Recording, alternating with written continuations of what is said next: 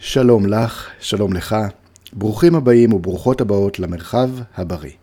פודקאסט בו נחקור ונלמד על הקשר בין הבריאות של כולנו לבין הסביבה המתוכננת והבנויה.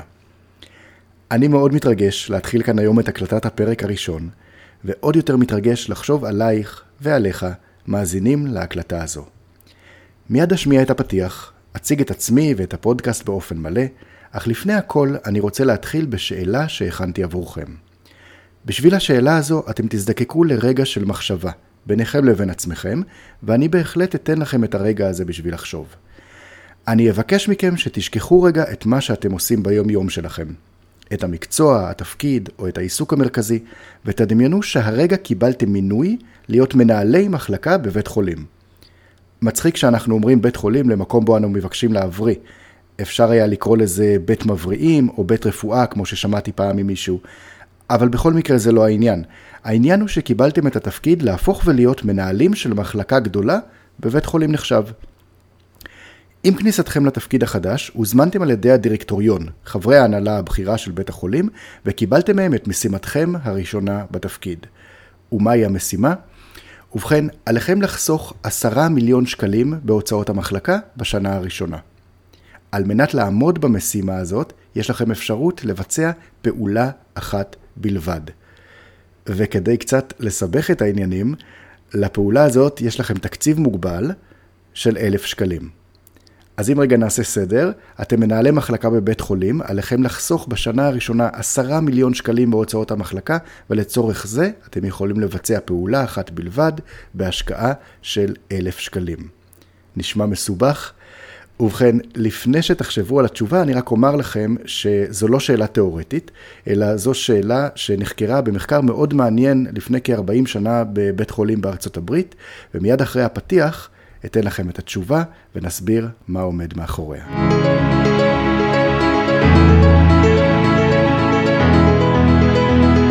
הבריאות שלכם מושפעת מהמקומות בהם אתם נמצאים. נשמע מפתיע? 90% מזמננו אנחנו נמצאים בתוך מבנים. אפילו כשאנחנו יוצאים החוצה מבעד לדלת, אנחנו נמצאים בסביבות מתוכננות מעשה ידי אדם.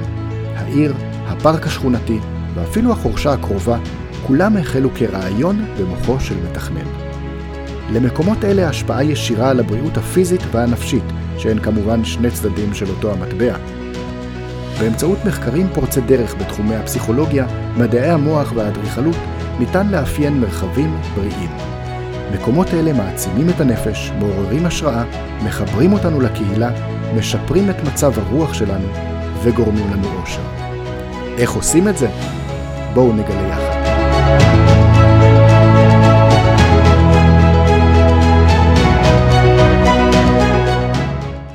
אז שאלתי אתכם, איך אפשר לחסוך עשרה מיליון שקלים במחלקה בבית חולים, באמצעות פעולה אחת ובהשקעה של אלף שקלים, והתשובה היא, לנטוע עץ.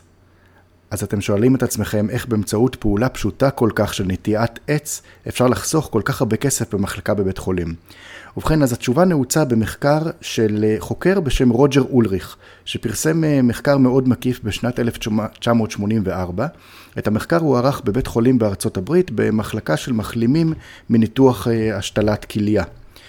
אה, ובמחקר שלו בדק אה, רוג'ר אולריך השוואה בין עובדות סטטיסטיות רפואיות, כלומר למשל משך האשפוז, צריכת משככי כאבים, המשוב שניתן לצוות וסטטיסטיקות נוספות, לבין המקום או החדר שבו בוצע האשפוז בפועל. התוצאות של המחקר היו מדהימות ודי חד משמעיות.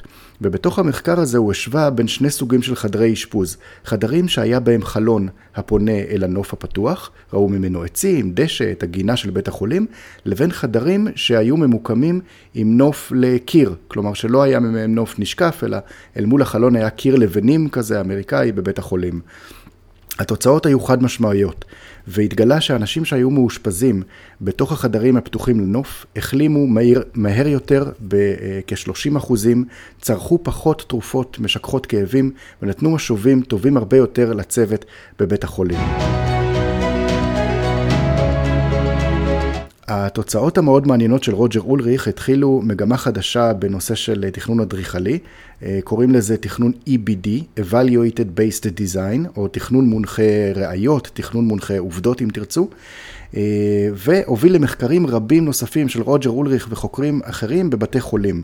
למשל, גילו שנושא של רעש הוא נושא משמעותי להחלמה של חולים, ומאושפזים שהיו באזור של תחנת האחיות למשל, שבו יש הרבה מאוד רעש, אנשים באים, אנשים הולכים, יש איזושהי החלפת משמרות והתנהלות יומיומית, היה להם קשה יותר להחלים מהאנשים שהיו בחדרים שהם שקטים יותר.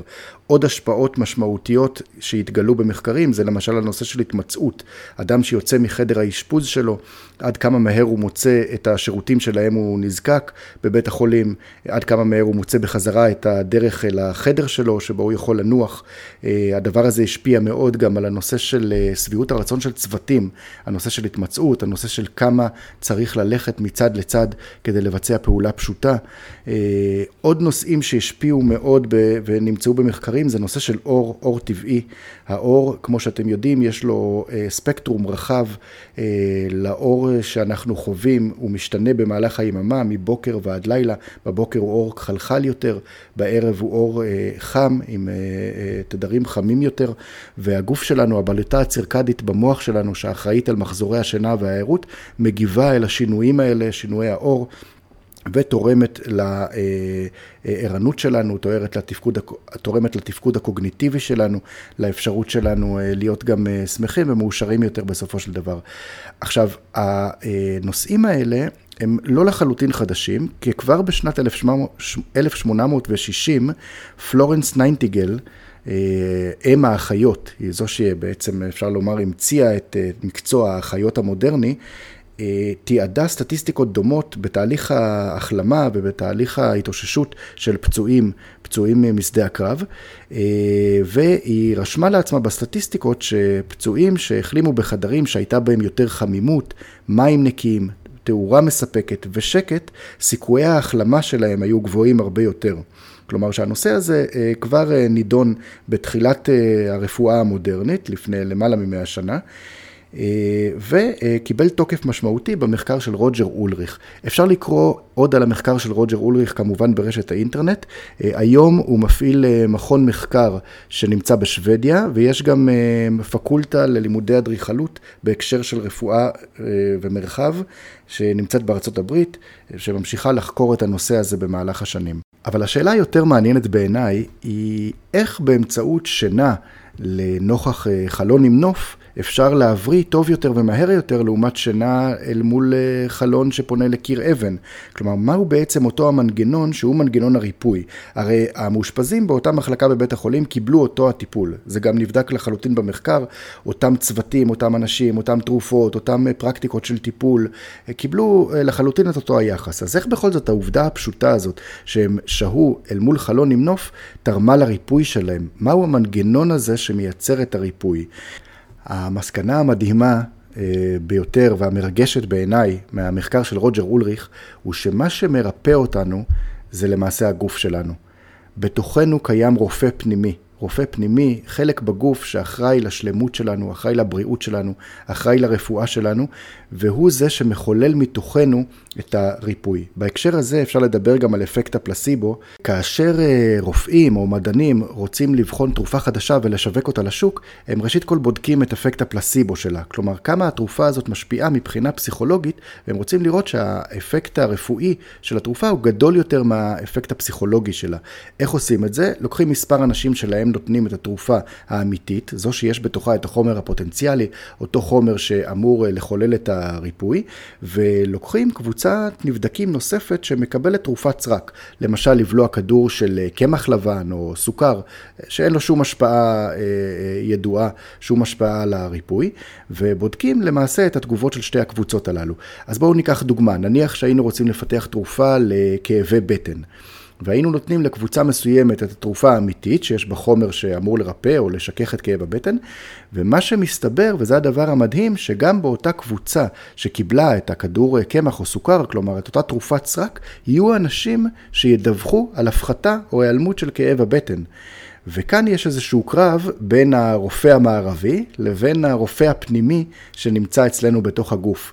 כי אם הרופא הפנימי מצליח לרפא את אותם אנשים שקיבלו תרופת סרק באופן שווה, או יותר אפילו, מאשר הרופא המערבי שפיתח את התרופה, שהיא אותה אה, תרופה עם חומר פוטנציאלי, אז התרופה בעצם לא שווה הרבה.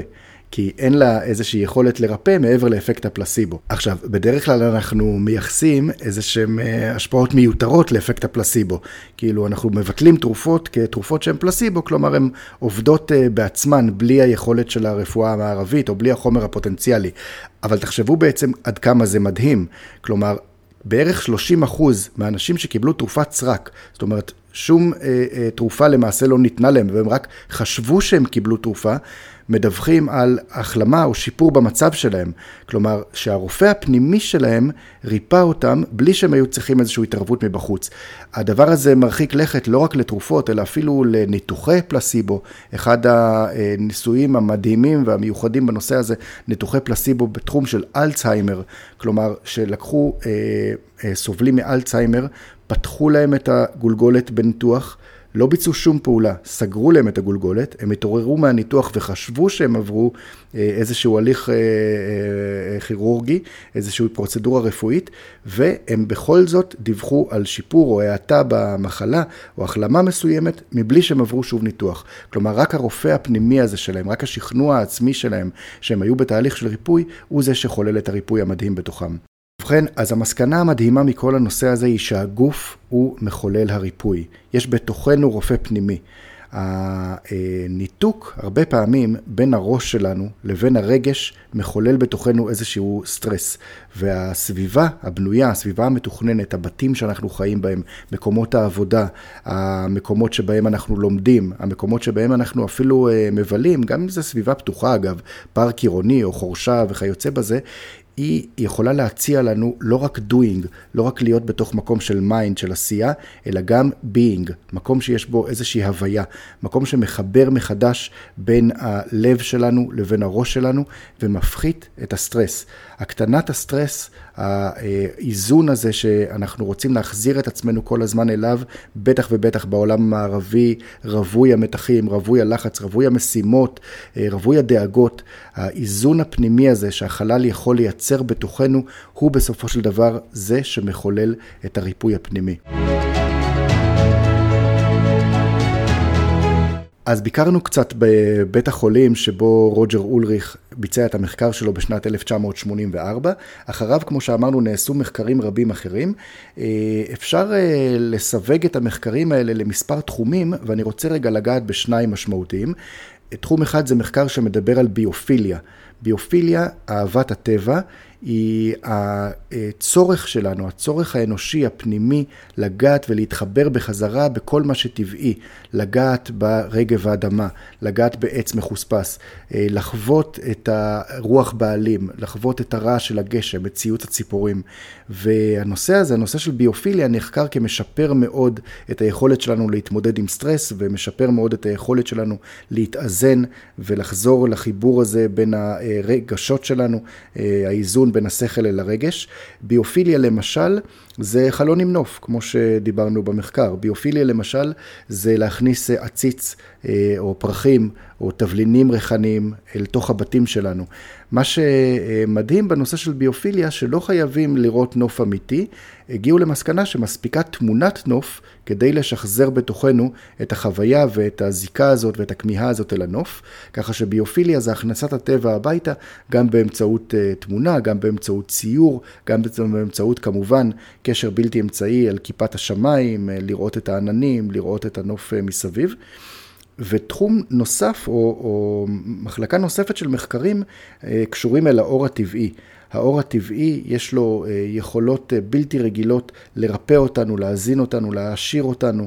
אה, אנחנו יודעים שיש לאור הטבעי קשר גם לויטמין D, שאחראי לא מעט ליכולת שלנו להיות מחוסנים, למערכת החיסונית שלנו. דיברו על זה הרבה גם בהקשר של ה-COVID, הנושא של ויטמין D שמשייע לאנשים להתחסן ולהתמודד עם תחלואה של, של הקורונה. ואז נשאלת השאלה, אם ניתן בבתי חולים לשפר את הבריאות שלנו על ידי הפחתת הסטרס, אולי אפשר גם במקומות אחרים. כלומר, מה למשל לגבי בתי הספר שלנו? מה למשל המקומות שבהם אנחנו עובדים? מה למשל לגבי הבית שלנו? 90% מהזמן ישראלי ממוצע נמצא בתוך מקומות סגורים. תחשבו, זה הרוב המוחלט של הזמן שלנו, אנחנו בתוך מבנים. אם אפשר לשפר במעט את הבריאות שלנו דרך המבנים הללו, זה יכול להיות אה, דרמטי. עכשיו, זה לא רק המבנים הסגורים. תחשבו שלמעשה כל הסביבה שאנחנו נמצאים בה היא סביבה מתוכננת או סביבה בנויה. גם כשאנחנו יוצאים ממבנה ואנחנו בתוך העיר, מישהו ישב ותכנן את המקום הזה. כלומר, מישהו ישב על שולחן השרטוט והגה את המקום שבו אנחנו נמצאים. אפילו כשאנחנו חושבים שאנחנו יוצאים נגיד לפארק העירוני, אז גם הפארק כמובן הוא מקום מתוכנן.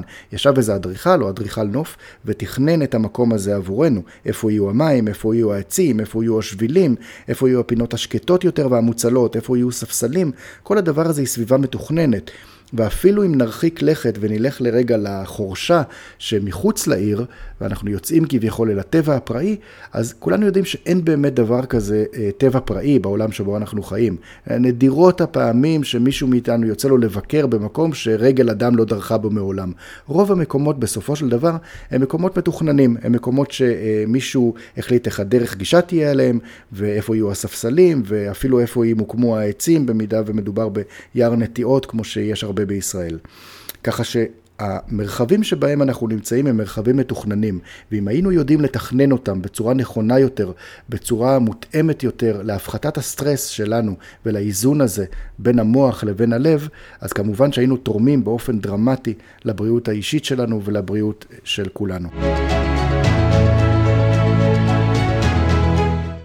אז המרחב הבריא הוא פודקאסט שבו אנחנו אה, נצא למחקר, נצא למחקר שאני עורך אותו כבר אה, לא מעט שנים, ובמחקר הזה אנחנו נבדוק את הקשר בין הסביבה המתוכננת והבנויה לבריאות הפיזית והנפשית שלנו, שזה כמובן בעצם שני הצדדים של אותו המטבע. אנחנו נשאל אם ניתן לשפר את הבריאות שלנו דרך שיפור המבנים שלנו. האם ניתן לשפר את האושר שלנו דרך שיפור הערים שלנו.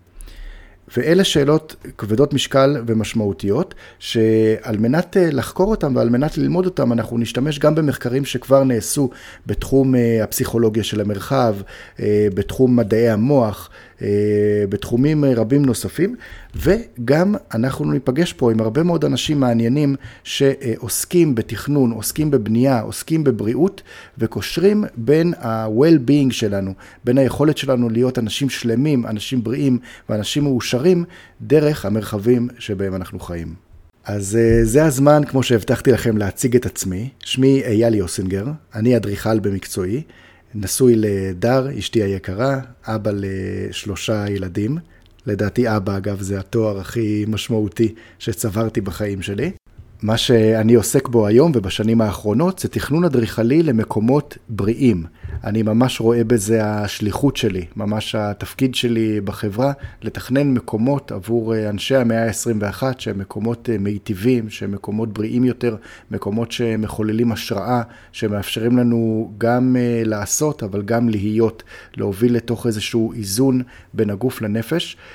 המקומות הבריאים האלה, אני מתכנן גם בתים פרטיים, גם מבני חינוך, מבני בריאות, בתי מלון ומבנים רבים נוספים, ובנוסף, בנוסף, אני גם אה, מלמד, מלמד את הפרקטיות האלה בבילדאפ, מרכז לבנייה מתקדמת וירוקה, שבו אנחנו מלמדים, מתכננים, מלמדים אה, גם קבלנים, יזמים, מהנדסים, וכל מי ששייך לעולם התכנון והבנייה, כיצד לתכנן ולבנות נכון יותר, ירוק יותר, בריא יותר.